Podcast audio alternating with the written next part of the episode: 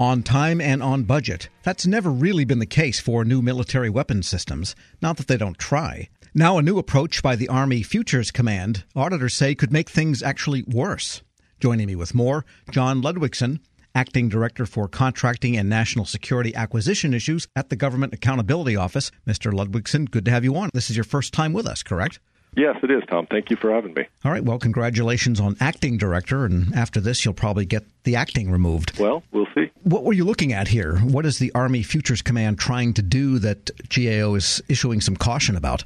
Well, so in 2017, the Army announced an effort to uh, begin the process of modernizing some of its equipment. They'd identified that there were some key areas where they needed enhanced capabilities to either maintain or reestablish a technological edge over potential adversaries.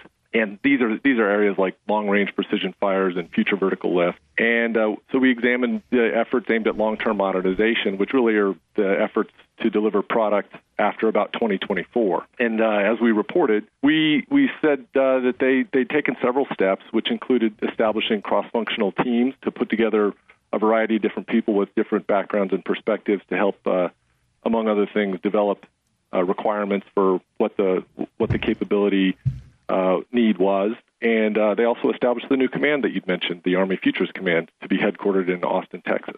We did identify that they had uh, followed some leading practices in the areas of technology maturation, cross functional teams, and organizational transformation.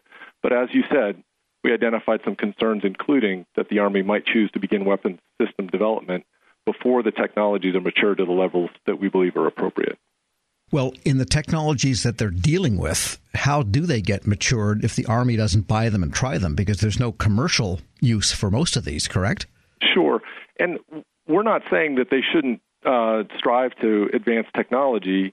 Rather, we think that you can advance technology through a science and technology effort or research and development uh, environment rather than doing that within a weapons system, uh, a formal weapons system. Because once you once you commit to a weapons system, then you are as you'd mentioned earlier, uh, committing to a time frame and a budget, and sometimes technology doesn't mature uh, exactly as you might expect, which can de- lead to the kind of delays or, or, cost overruns that you'd mentioned.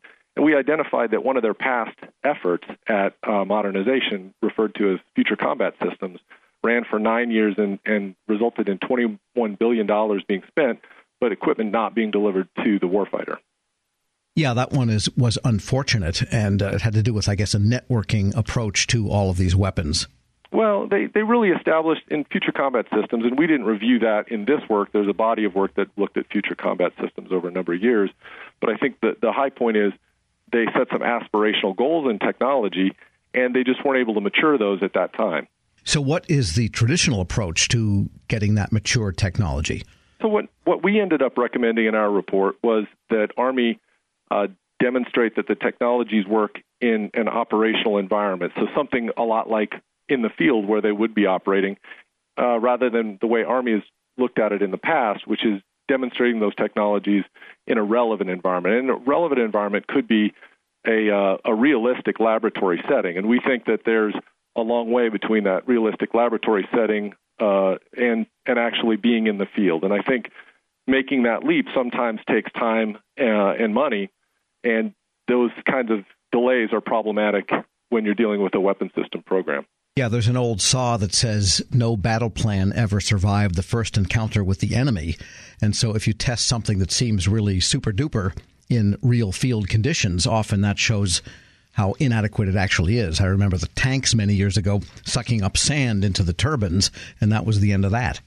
Yeah, and, and I think a lot of this is actually trying to make sure you get uh, the perspective of the user as well, right? So, uh, I mean, these are these in many cases these weapon systems are going to be used by soldiers, and being able to get it out and, and have it tested um, by folks who are like the folks who are going to use it in the field uh, is critically important. That feedback can be very helpful in defining the final technology that you're going to use or the final configuration, form, fit, and function as we refer to it. We're speaking with John Ludwigson, Acting Director for Contracting and National Security Acquisition Issues at the Government Accountability Office. And just looking at the list of what it is they're testing here long range precision fires, a combat vehicle, future vertical lift, and the Army network, and so on.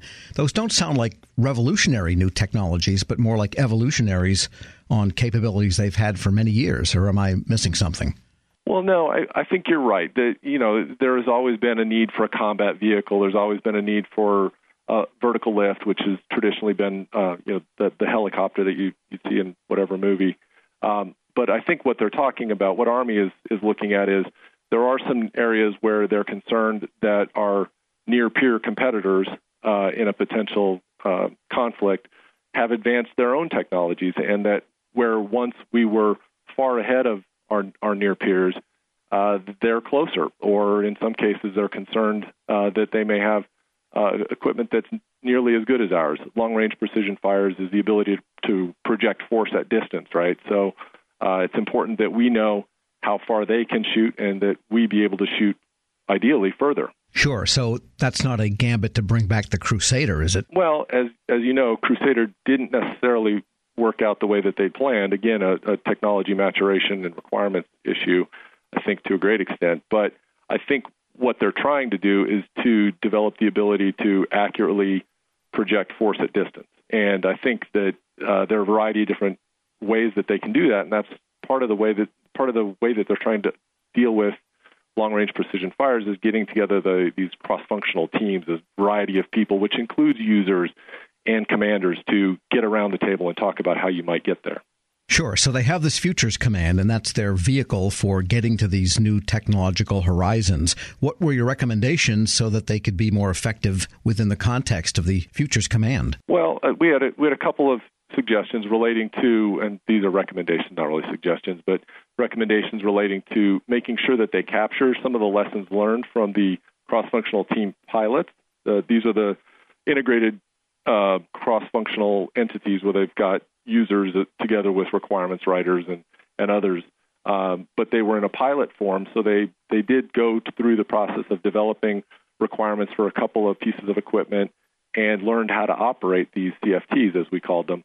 And uh, we think that there's some opportunities to figure out what went well and, and areas to maybe avoid going forward. Uh, and so that was one one recommendation area. The other uh, or another recommendation area was as Army stands up um, Army Futures Command that they consider some of our past work looking at uh, organizational change because standing up a new command, and in this, this case, it's a, a four star general leading it, so a four star command is going to be complicated. They've allocated certain organizations to operate under Futures Command, but there are a lot of organizations with whom uh, Futures Command is going to have to work with. So these dotted lines, if you will. And I think getting making sure that you get uh, Futures Command itself right, and you get the organizational uh, uh, inertia going in the right direction with respect to the dotted lines is really important. Sounds like maybe take things a little slower now so they can go much faster in the future. I think getting uh, making sure that you, uh, as as the carpenter says, measure twice and cut once. I think making sure that you get this process down in terms of how the organization is going to operate. And right now, they've had commanders where there's a, a great deal of integration of uh, of thought. So uh, strong uh, leadership and uh, consistency across leadership. And leaders in DoD and, and the Army do change, and, and making sure that you sort of get those uh, those relationships and that process down into policies and procedures rather than uh, individual personal relationships. I think is very important as well as you as you move through an organizational change like this but fundamentally going with a more mature technology base for these systems could yield savings and closer to budget than they could by the way they're planning on doing it now. Well, right. The the idea that they could proceed to at a lower level of technological maturity might feel like the right answer at some point because, you know, when you're in a hurry, it seems like you should go faster, but in fact, I think what we've seen is that sometimes the best path forward is to especially when you're facing some capability concerns that uh, I think Army sees as urgent, it's really important to get something fielded, and then you can always add on to it. So I think if you look back at, at the Abrams tank, for example, the Abrams tank that's uh, fielded in many parts of the world today is a different machine than the first Abrams that was fielded. It's been incrementally updated over time. Uh, and I think that some of these aspirational technology leaps that Army is striving for could be added on as they as they mature the technologies rather than trying to get everything technologically get those leap ahead technologies right now. John Ludwigson is acting director for contracting and national security acquisition issues at the GAO. Thanks so much for joining me. Thank you, Tom. We'll post a link to his report and to this interview at federalnewsnetwork.com slash Federal Drive. Subscribe to the Federal Drive at Apple Podcasts or Podcast One.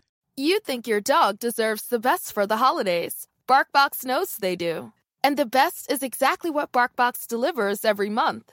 You'll get fun-themed goodies curated for your dog, and you'll be joining a community of pups and their people. We're celebrating sugar season with a double batch of irresistible toys, treats, and chews from our season Sweetings themed box. To start spoiling your dog and get your free upgrade, visit BarkBox.com slash podcast.